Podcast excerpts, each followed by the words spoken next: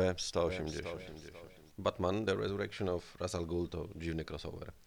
Dziwny nie tylko ze względu na tematykę, jaką jest ponowne przywrócenie do życia jednego z największych adwersarzy Batmana, ale dziwny ze względu na sposób tworzenia opowieści.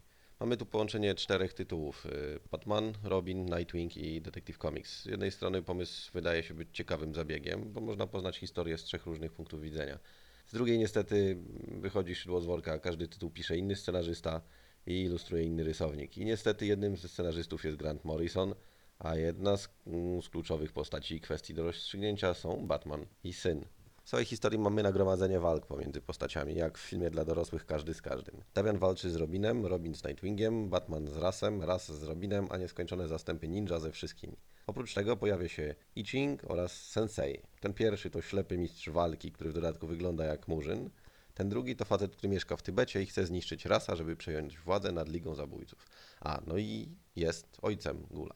Fajne, nie? Jesteś ojcem kolesia, który żyje kilkaset lat i nie potrafisz założyć własnej tajnej organizacji. To znaczy, masz swoją własną tajną organizację zabójców, ale to są kolesie w maskach, a raz ma takich fajnych ninja. W skrócie, scenariusz sprowadza się do tego, że wszyscy się biją. W międzyczasie zmieniające miejsce akcji z Gotham i okolic Stanów Zjednoczonych na ośnieżone góry Tybetu. A raz chce posiąść nowe ciało. Ba, ma nawet do wyboru trzy. Ale co to, jak w każdym filmie akcji, czarny charakter zaczyna nagle gadać, dając pozytywnym bohaterom czas na działanie. Oczywiście jest też i wisienka na torcie i jest nią zakończenie. Bruce Wayne rzuca teksty o wyborze własnej ścieżki życiowej, o wolności od przeznaczenia. A cóż to? Oto święta. Cała rodzina Batmanków plus Alfred mogą się uraczyć gorącym kakao. Brakuje tylko Mikołaja przylatującego za oknem, wołającego pociesznie ho ho ho! Scenariusz jest po prostu mistrzowskim przykładem, jak w magiczny sposób przywrócić jakiegoś bohatera do życia, dając temu pozory logiki, sensu i składu. I jak w dodatku zrobić to z patosem. I delikatnie zmieść e, lekko przeszkadzającego synalka pod dywan. A rysunki, niestety, o ile każdy rysownik jest sprawny w swojej technice i swoich trikach, o tyle przechodzenie między nimi nie odbywa się bezboleśnie. Jak w filmie, kiedy ktoś jest pomazany raz czerwoną, a raz niebieską farbą. Na przykład Damian traci swój strój Robina, aby po kilku stronach znów mieć go na sobie, choć odrobinę potarganego.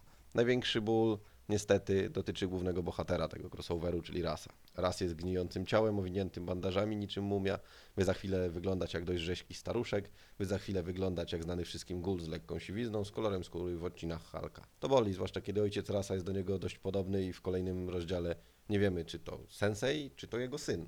Ogólnie historia jest być może trochę bardziej strawna niż Batman i syn, ale to raczej dlatego tylko, że nie jest dziełem wyłącznie Morrisona. Wtedy można by się spodziewać nawet i tego, że Talia to siostra Batmana spłodzona przez rasa z Martą Wayne, Alfred jest bracem ojca Gula, jego syn zaś znanym projektantem mody, a Damian zakochał się w jakiejś Brooke i zmienił imię na Rich.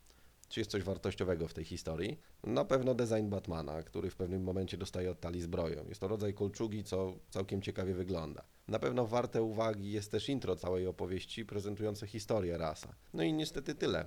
Przy takim nagromadzeniu robinów, miejsc, gdzie się można wskrzesić i łatwości w transferach umysłu między ciałami, a także umiejętności teleportacji, ten akurat fragment pisał scenarzysta, który kiedyś męczył X-Men i chyba mu zostało, no to nic dziwnego, że ktoś tam w pewnym momencie musi stać się rest in peace.